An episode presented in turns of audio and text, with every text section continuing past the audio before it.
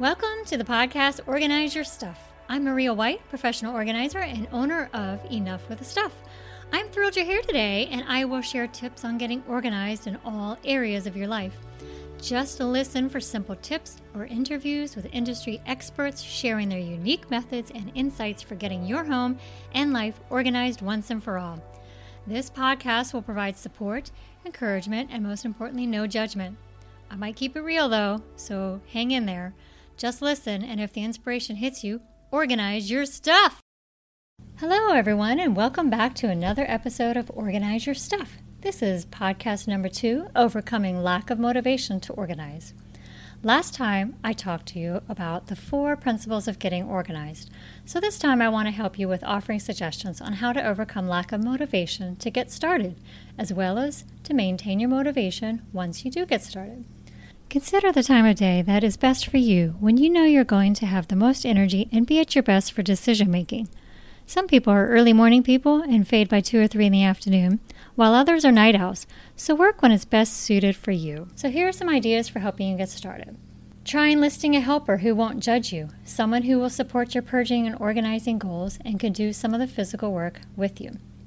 It's great when you can have that moral support in any situation where you're working on a task that you may not actually really be looking forward to tackling. So, who can you ask for to help with this? Another method for getting motivated for your organizing project is to set a reward for reaching your desired goal for the day. Who doesn't love a reward for a job well done, even if it is given to you by you? That's probably the best kind anyway, because you know you best, and what would you love to get for yourself? First, you need to figure out what your goal will be before you get that reward. Is the goal going to be a project goal or just a focused time period to work on an area? Maybe you've decided you only want to work for a preset short period of time. I challenge you to not be too ambitious with a goal that is so big and broad that you will become frustrated and lose steam partway through and then feel defeated when you can't possibly complete it in the predetermined time frame that you have set aside for yourself. Keep the goal for the space super small if it's a really cluttered area. If it's not so cluttered, then the goal of getting the entire space done in your preset time may be realistic. But if you are planning on organizing your entire garage in a day, and you currently have the garage so full you can't park your cars inside, then your goal may be way bigger than you can manage in a day. So you might want to rethink that. So maybe break up a project like that into smaller areas and just focus on certain areas of the garage. No matter how much time you think the project will take, even if you think it's only going to take an hour to organize an area, I really recommend that you double your time that you're setting aside for this project because things inevitably come up while you're working that you weren't really expecting to deal with when you started. Okay, so now that you have a goal, you need to come up with a reward that resonates for you.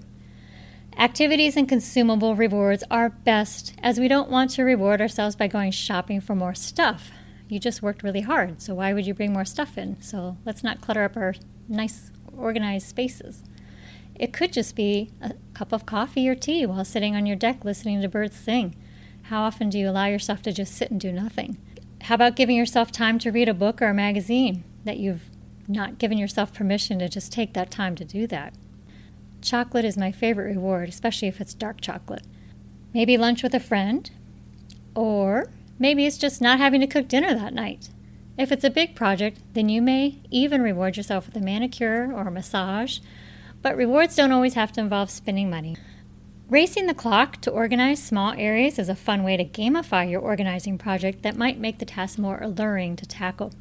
If you have multiple family members that need to organize, raise the stakes by making it a competition to see who can complete their project the fastest. As long as the spaces are similar in clutter proportions to make it fair, that's a fun way to get through a daunting chore that you really aren't looking forward to. Come up with a family reward for everyone who participates. Playing energetic music can also really help energize the environment. Blast your speakers with some favorite upbeat, danceable songs to keep you focused and motivated. Consider listening to a funny podcast while you work. It should be something that doesn't require your attention, though, because your brain will be engaged in a lot of decision making as you process through your piles. So keep it lighthearted and fun. And be sure to drink a big glass of water before you get started. So, those are just a few ideas that I hope you can use to motivate yourself to get started. My favorite reward, of course, is the dark chocolate, And I do enjoy blasting music and racing the clock to get something done that I dread doing. What will you try? If you have set realistic goals and appropriately motivating rewards, hydrated beforehand, have a game plan in place for how you will tackle your organizing challenge, you need to put the task on your calendar now. Things on calendars get done. And as the Nike slogan says, just do it. Staying motivated while organizing can sometimes also be a struggle for those who started out really pumped up and ready to get to it. It's easy to get overwhelmed quickly, even after only 15 minutes of organizing, because the decision making is very taxing, particularly if you haven't ever created a home for the items you're sorting and you don't know where to put them just yet. If those items have a great deal of sentiment attached to them, then you also will get very distracted and tired. There can be a lot of distractions that pop up through the process of getting organized. Some of the things that you may come across while organizing could bring up some intense memories and emotions. Every time my clients find collections of photos, it leads them on a trip down memory lane. Those are really big distractions for them. So just give yourself permission to set them aside and look at them later, but get back and stay focused on the task at hand. Other items, though, may conjure a strong emotion that will require you to walk away for a few minutes to collect yourself, such as running across items that may have belonged to a deceased family member. It's okay to step away for a few minutes and just collect yourself. Again, set those items aside, and then you can really sit down with them later. Then, of course, there are the family members seeking you out to solve problems, to fix things, do something for them that you weren't anticipating run them to a friend's house, phone calls from family or friends, unexpected visitors and door to door solicitors, and the like who may interrupt your time. I would highly suggest that you turn off your ringer on your phone so you're not disturbed, close the door to any room that you might be working in if it has a door, and even consider adding a do not disturb sign so that you're left alone to focus. Maybe all you need to do is tell your family not to be disturbed until you're done, but try whatever method works for you. Body doubling is another way to help you stay focused and not lose momentum during the project.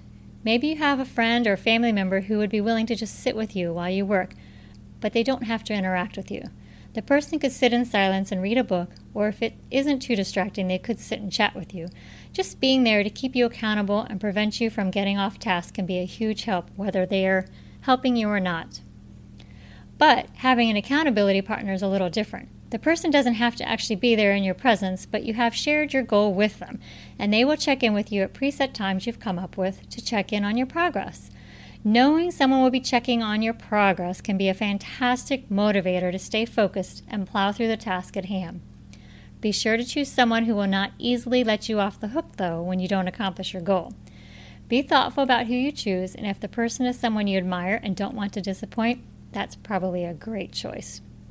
Again, it's super important to stay hydrated, so keep a water bottle with you and remember to actually drink from it because having the water bottle in the room with you doesn't actually get you hydrated unless you drink it.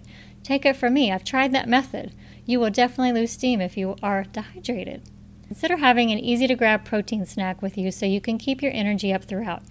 Keeping the snack with you will be a much safer option than heading to the kitchen where you will most likely get bombarded with a host of other potential distractions. Depending on the physicality of the project or the emotional drain from the stuff you're organizing, you may want to consider setting a timer to take a five minute break every 15, 20, or 30 minutes, whatever feels right for you. But feel free to go longer when it suits you.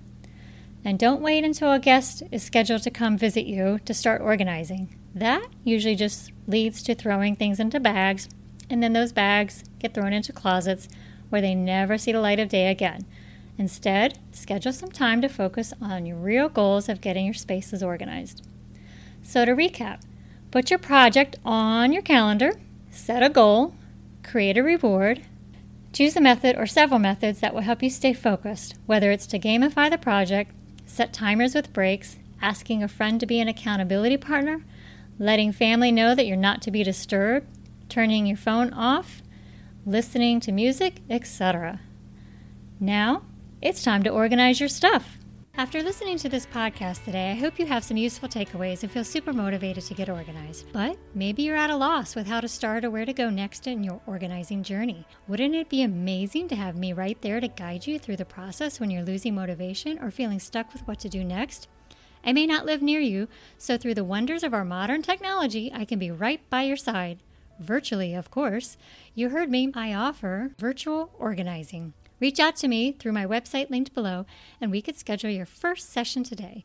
Also, don't forget to reach out to me on social media with comments about an episode or a topic you would like covered in a future podcast. Links are below in the show notes. Go get your organizing on.